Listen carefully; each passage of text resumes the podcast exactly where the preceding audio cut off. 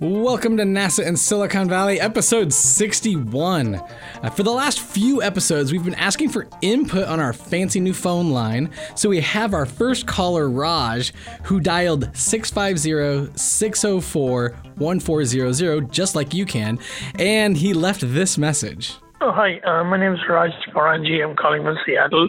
Um, regarding, uh, I'm just following with interest the uh, podcast on the Cassini Grand Finale.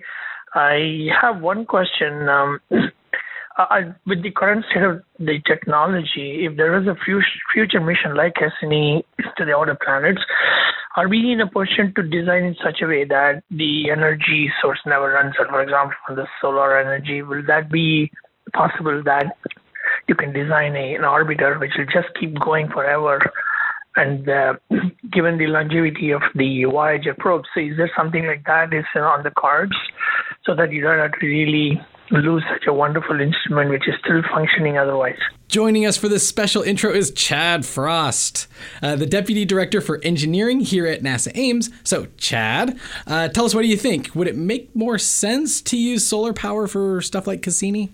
Hey, Matt. Well, Raj asked a really great question. And it's not just about can you use solar mm-hmm. power? Mm-hmm. I mean, really, his question was how do you keep a mission going indefinitely? Yeah. Um, and okay, could power from the sun be the solution to doing that? And that, that's a great question. And those are the kinds of questions we have to think about all the time for NASA missions. And really, when we're when we're planning a mission out into deep space, one of the real considerations is actually the ongoing cost to operate that spacecraft over the lifetime of the mission. So, a spacecraft that can function and collect science data for a really long time can be just incredibly valuable. And Voyager 1 and Voyager 2, those are great examples. They've been out there for 40 years this month uh, in regular communication with NASA but that does cost something for the yeah. people and the facilities to make all that happen. Uh, there's also a cost associated with building a spacecraft that can last in the heat, the cold, the radiation of the space environment. Uh, and it takes quite a bit more to engineer and build a system that's so reliable. Um, so typically, we'll design a spacecraft to perform a particular mission uh, get the science we want, and then wrap up. Yeah. And Cassini is one example of that. Uh, and LADEE mission is another. There's lots. When the mission's over, it's over, and that means the you know the the meter doesn't keep ticking. Mm-hmm. Um, sometimes an open-end mission is the right thing to do, um, and the Voyager missions are great examples. But th- there is a cost associated with doing that. So one of the challenges for missions to the outer planets is that the power available from the sun decreases with the square of the distance. Okay. So the further out we go, uh, the less power we have to work with. Yeah, it gets, right? it's weaker and weaker. It gets weaker and weaker. And NASA's Juno spacecraft, for example, would yeah. generate 14 kilowatts of power um, in, of electricity if it were in Earth orbit right? But by the time it gets out to Jupiter, it can only produce 400 watts, right? Uh-huh. About the same as a blender. Okay. Okay. Not very much. And a very expensive blender. Very expensive blender. So additionally, right, not only is the energy available from the sun going down really fast as you get further out, the solar cell efficiency degrades over time that it's uh, exposed to the space environment. And it takes several years to get out that far. So the amount of electricity that you can generate from your solar cells is going down too. So what this means is, you know, as you go out past about the orbit of Jupiter, you either need truly huge solar arrays, which with today's technology we just we can't get them up into space, but we're working on it. Yeah. Um, or we need some other source of power. Uh, fortunately, we have what's called an RTG, a radioisotope thermal generator, uh, which produce electricity from the heat generated by radioactive materials. Oh, wow. These work great. We've been using them since the 1960s and ever since. Uh, but they're really heavy and they're really expensive. Um, and even those eventually stop making enough power to be useful. That takes decades, but still, eventually you run yeah, out. there is power. an endpoint. Yeah. So the other limiting factor on the lifetime of a spacecraft is its supply of propellant. Um, spacecraft need propellant to perform maneuvers. Um, and once all that propellant is expended, the spacecraft can't point, can't change its uh, trajectory. And even electric propulsion systems, which are very efficient and we use a lot now because of their efficiency, they require some form of propellant. Um, when it's all used up, the mission's effectively over uh, because the spacecraft can't point uh, back to Earth to do its communications, for example. Um, even if the rest of the spacecraft systems Yeah. are all working just fine, once the propellant's gone, that's kind of it. So, you know, th- these are all great challenges. They're things we have to work through for any deep space mission. And I think the, the key to key answer to Raj's question is, you know, if we could have them last forever, we would. Yeah. it costs something to do that Yeah. and it's a real hard technology problem. Yeah. So if the science warrants it, NASA will go for it. Um, a lot of times you just want to go out, get the Get what you key need. science, and be done with it. Excellent. Well, thanks for coming on over, Chad. I'm sure this isn't going to be the last that we hear uh, from Chad Frost. My pleasure, Matt. Anytime. But also a reminder to folks listening to keep calling in, and who knows, maybe we'll end up doing a full episode just for calls and, and input and feedback and answers and stuff.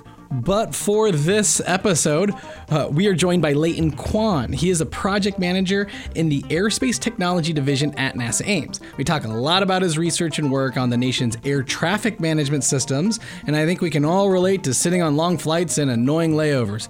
But Leighton's work is targeted at making air traffic systems safer, faster, and more efficient. So let's jump right into our conversation with Leighton Quon.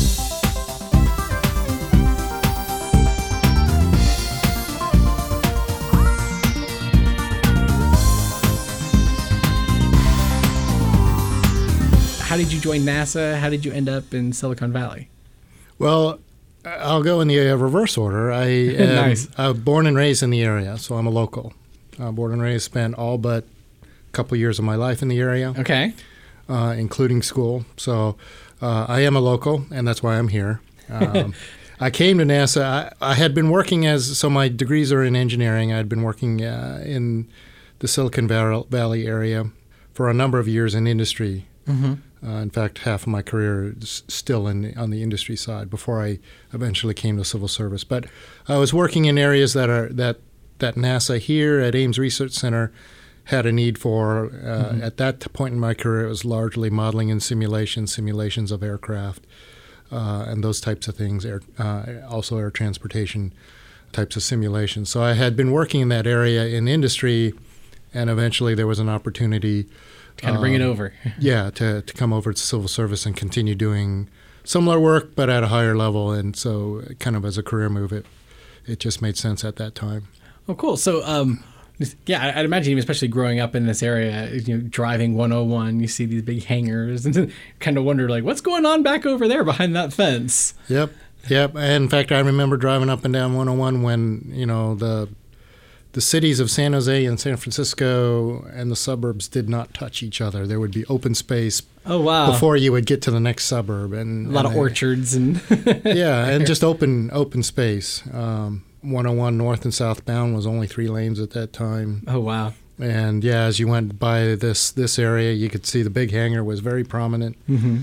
Um, so i mean imagine you, you know having worked in industry for a while you, you know that NASA is a thing you know the work that they're doing in aeronautics and, and um, so did you just see a job or did somebody come approach you say hey we think this would be a good fit how did that work out well, I mean, the first step was I mean, I was in industry, not even related to NASA work. Ames research. It's, it was some defense and other government work. Um, eventually, I did work, begin doing work that was supported and done by NASA, but I was not yet working for NASA as a civil servant. And then as time went on, there were there were there were opportunities of you know that were well aligned with what I was doing and kind of where I wanted to go with my career. Uh, so there was an opportunity that I I uh, took advantage of.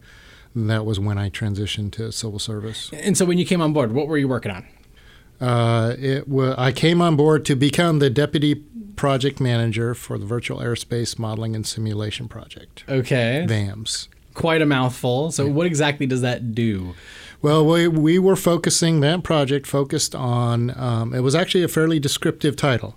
Yeah. Uh, air, airspace, as in the air traffic management and air traffic that we have in this country, modeling and simulation. So developing modeling of that developing simulation and simulation tools to better understand and analyze Mm-hmm. the system, the air transportation system, and to propose uh, propose and look into uh, future concepts of operation to make the air transportation more efficient um, and and utilize more technology than than it currently had.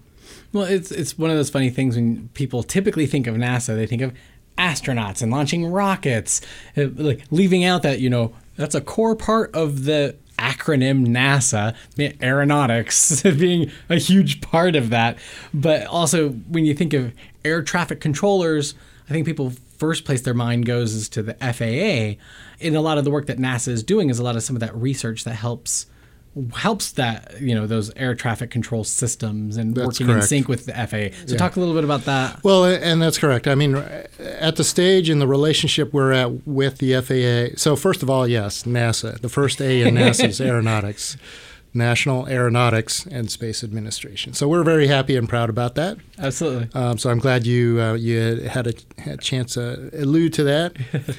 right now, our current relationship with the FAA is, is actually quite strong. It's probably stronger than it's ever been, and it's related to the um, air traffic management and the research there.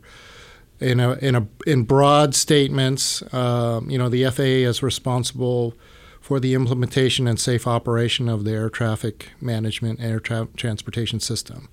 Um, we're helping out, uh, being a government research agency, by doing some of the early research and development for future air traffic management systems um, of all t- sorts. Some of them are things for the FAA and the air traffic controller systems and the things they rely on.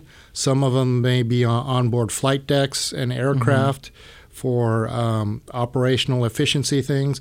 Uh, there's a- additional research related to uh, just aviation safety uh, in general and technologies that can be applied there, both on the ground as well as, as in the air onboard air, individual aircraft. So it, it's it's quite a broad portfolio of Yeah. work. Um, and it, in addition to that, a lot of the traditional work that we've always done is is still there um, with respect to aeronaut- aerodynamics, aerodynamics of design of, of wings, of aircraft bodies, aircraft shapes, efficiency issues with uh, moving something through the air, as well as future air, uh, airplane designs. Those are all still part of NASA's aeronautics portfolio. Well, and also one thing that comes to mind of having had these conversations with different people in different parts of NASA Ames, um, the folks working in like supercomputing and stuff. Um, I'd imagine that you know not every government agency has a, a supercomputer on hand. so do you true. guys do you guys work with that on some of this research? And you talked about modeling and simulations. Does that play into it a little bit? Um, uh, only a little bit, but we do Okay. we do in fact have sometimes we have computations that are very very demanding. yeah. um, that kind of go beyond the uh, the, the ability or scope of, of kind of standard computing class hardware. Uh, so we have uh, we do and we have used the the supercomputing facilities here for various analyses, and that kind of comes and goes depending on what we're studying Yeah, and, depending and on what the the, need is. Um, as far as kind of the operational studies, through the ages, through the years. In fact, that first project that got me to come to civil service was was about building modeling and simulation capabilities that could support the research we envisioned in the future. Now that Okay. was that was in 2003. and so, we are in the future now. we are. and I will say I'm happy and pleased to say we're actually leveraging in my current project a lot of the groundwork that we did back in the early 2000s related to modeling and simulation. So it's proving valuable to us uh, what we did before yeah. in our current research. And I know we continue, we, the, you know, kind of the aeronautics research here, we continue to look at better and future ways to do uh, simulations. And that's, that's, a diff- that's another project, actually. So build on that. So what were you working on before, and then how did that help pave the way for the stuff that you're doing now?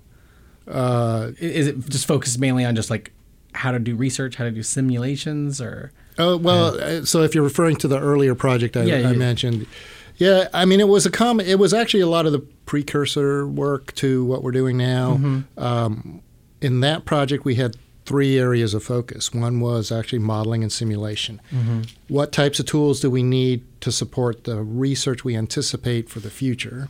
okay, kind of future proofing it a little bit. Right. yeah. One was uh, system level integrated concepts. So that was more about the air transportation system in it, in itself and how certain concepts, new concepts, could be looked at, entertained, developed, Mm-hmm. and then presumably tested in our Implement- simulation facilities. Yeah. Yeah. And then ways to evaluate those new concepts. So we had a, an evaluation uh, focus in there. So it was the, the modeling and simulation tools and support, the con- new concepts to try within that facility or those facilities, and then the way uh, ways to evaluate kind of the goodness of, of those Yeah. those future concepts. And then on the stuff that you guys research, the stuff that you, you guys are studying, how do those questions come about? Does it is it stuff that you know the researchers at NASA come up with, or is this FAA saying, "Hey, here's a problem that we're having," or is it private industry? Like how? What what formula? What what drives the questions that you end up looking at and researching? It's actually all of those. All of the above. Um, All right. The things that we look at, if you look at the entirety of the portfolio, even beyond what I have within aeronautics, um, you you could find examples of all of those things. really. In my portfolio, which is now the uh, Airspace Technology Demonstrations Project or ATD project, a lot of what we work on is maturing the re- foundational research that some of our researchers worked on five and ten years ago, and now it's kind of coming to fruition and ready to be evaluated and, and tried in the field. So in my portfolio, a lot of times we do work with the FAA. The FAA comes to us with, you know, hey, we're we're struggling in this area, or we understood you had some foundational research in this area. Mm-hmm. We'd like we'd like to pull that along. We'd like you to help us pull that along. And um, so in my portfolio, there's a lot of that. There's a lot of industry, since you know air transportation is you know as a traveler we're we're all on somebody's airline or air- Yes. an airplane. And Those if we're are and if we're not, some goods that we either are wearing or touching or buying or eating. or eating have been in a plane at some point in time.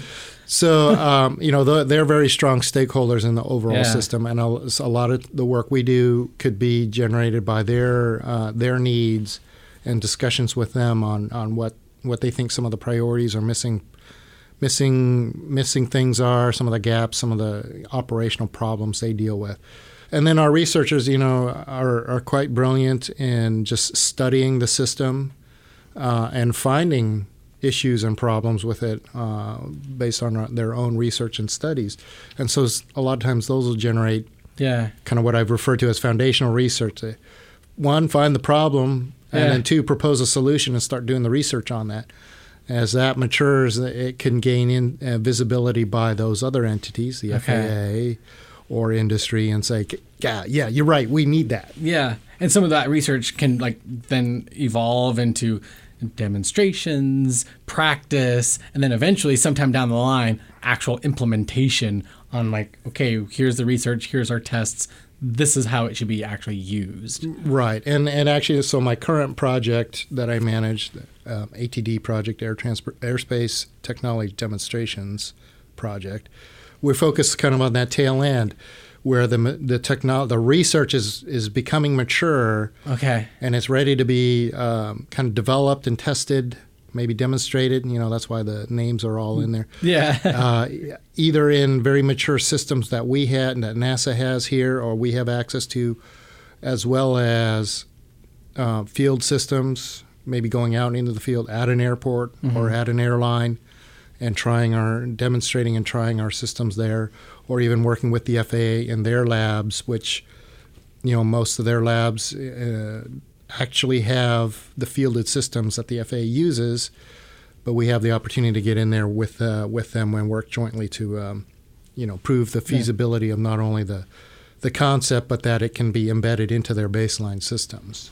Yeah, and so talk a little bit about the about ATD. ATD. I know there's ATD one, ATD two. I believe there was some testing going on at Charlotte, and we're working on ATD three. So for folks who have no clue. What is ATD? And- go through like the, the progress and, and where we're at. Seriously. Okay, ATD one focused on um, what we call arrival uh, arrival technology. So as as you're traveling to somewhere by air, air you're in the airplane. The last 100 to 50 miles in getting to the airport, uh, generally sees a lot of congestion, especially the busy airports. Yeah, yeah, especially in And- the holidays and stuff. Yeah. Exactly. So, um, ATD1 focused on uh, three main technologies to address kind of the rush hour and trying to arrive at an, a busy airport area. It was, um, was something we called terminal sequencing and spacing, which is a master schedule that every that now gets broadcast to everybody, the controllers, and things like that. So. Everybody kind of knows where everybody should be when. Okay. And in addition to that, there were controller side tools that helped show the controllers not only the schedule that I just mentioned, but on their radar screens, kind of little markers where each aircraft should be to adhere to that schedule. And then on the flight deck, we had flight deck interval management tools. These were tools for the flight crews that gave them speed cues in order to accurately position themselves behind another aircraft, a lead aircraft Okay. and that's utilizing ADSB technology, which is a, a big uh, a big buzzword now. Yeah. Automatic dependent surveillance broadcasts. It's the the higher precision satellite based positioning equipment that- that, everybody's beginning to move to. So by having those three things, the schedule, you know where everybody should be, Yes. the tools for the controllers, and the tools for the flight crews to everybody's to get all on the same page. There, uh, the efficiency in moving into these very busy uh, airports uh, is is helped uh, measurably. And, and and you guys actually tested that. That was a couple year, a couple months ago, or a year ago. Well, the the two phase, uh, the ground side tools that I mentioned for the controllers, they went to the FAA uh, a couple years ago. Uh, we transferred those technologies to the FAA, and those are in their implementation pipeline already. In fact, Okay. for the uh, for the ground tools, initial operating capability at the first site is scheduled for uh, second quarter of fiscal year 19. Oh wow. Okay. So it's it's uh, it's coming up. Um, so we're very happy about that. What we were what we were doing just a couple months ago, or January, late January, early February, we were actually flying the first prototype of the flight deck interval management hardware and software. Uh, we were up in the the Pacific Northwest, the Like Seattle area. Seattle, yeah. yeah. And that what was exciting about that is uh, new procedures with new hardware, prototype hardware with prototype software, flying those new procedures on three aircraft. So we had uh, the ADSB. Uh, the aircraft have to broadcast their position, so that's ADSB. So we had a lead aircraft, which was a, a Falcon 900 jet. Uh, we were engaged in a collaborative and, and contracted effort with uh, Boeing that included Honeywell and United Airlines. Mhm.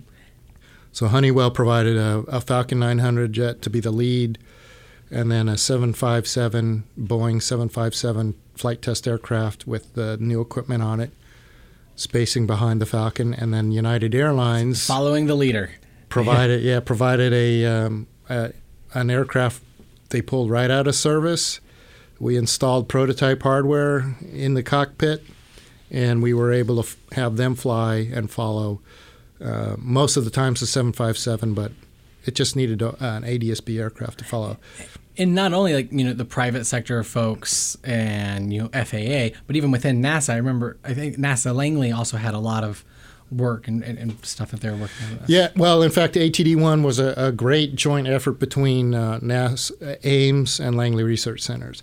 Um, Ames focused on the schedule, the ground, the schedule, and the controller tools, and Langley focused on the flight deck interval management or the, Oh, the cool. flight deck tools. So that's which is what we were flying um, in January and February of this year. So um, yeah, that was a very big effort. Um, I know that we had the associate administrator for aeronautics out there, and um, I had forgotten, but he reminded me he used to do flight test, Oh really? and Nice. uh, as a flight test engineer many many years ago, and he just had this brief, you know, story of you know I- I used to think it was hard for me to fly an icing anti-icing experiment on one aircraft. I can't believe how well you guys are doing flying three aircraft, coordinating three aircraft in a flight test of this magnitude with prototype hardware and software. So he was very pleased to, to see that progress. Well, and, and that makes sense if you think of you know air traffic controlling, especially if it's bad weather or you know during a holiday season. crazy congestion, if you can start like finding some efficiencies on you know that spacing between airplanes if they're pacing behind each other at the right length and almost in some ways automating some of that stuff um, you know just having a better control of understanding where and everything goes that means less time sitting in Yes. airport delays it's less time you know it's probably like safer more fuel efficient there's all kinds of benefits you can get by just kind of modifying these procedures yeah Yeah, yeah, exactly. And uh, again, it really works. It's it's it's at its best at the busiest times, which was always the hardest hardest problem for everybody, right? Including the passenger sitting in back. You know. yes Best analogy I heard is you're sitting in the middle seat. You've come cross country. yes It's been five hours. You're about to land, and all of a sudden you feel the aircraft make a right turn because it got too busy, and now you're in a holding pattern. yep It's like, so now you're stuck in that middle seat for a little bit longer. And with these systems, that should be, if not eliminated, minimized.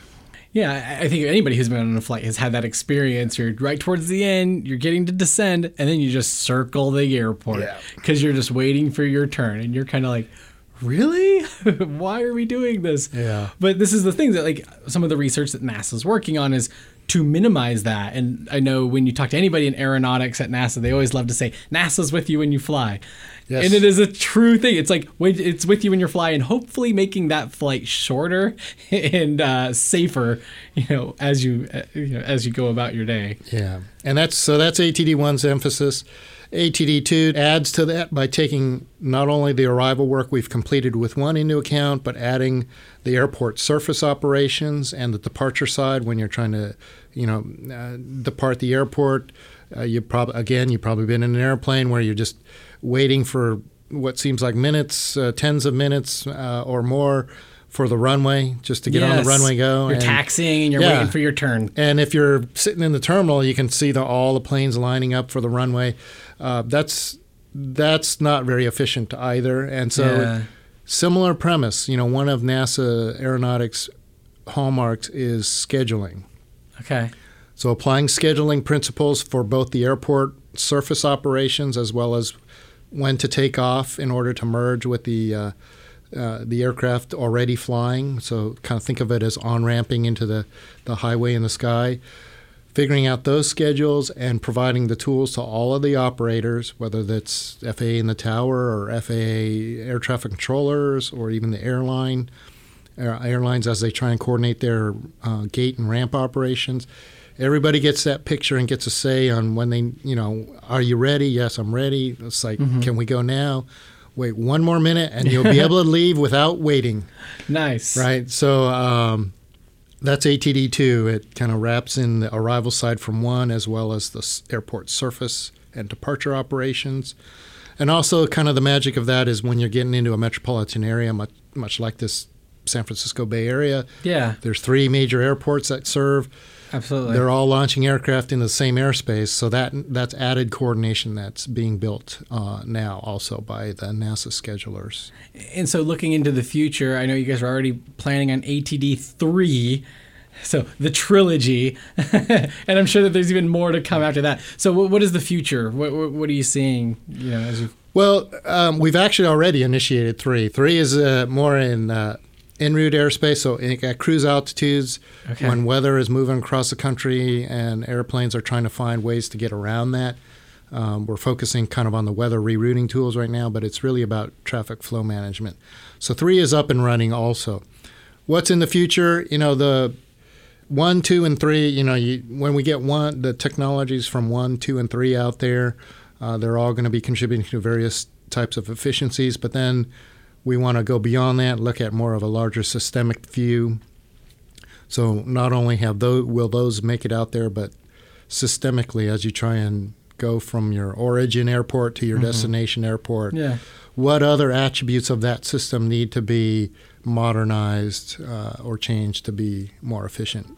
All right, so for folks looking for more information, I know we go to nasa.gov slash aeronautics, and we are on Twitter at NASA Ames. We're using the hashtag NASA Silicon Valley. So if anybody has questions for Leighton or complaints about how, or if anybody has suggestions for Leighton on how to make air traffic management more efficient, we'll just send them your way, and you can fix all their problems, right?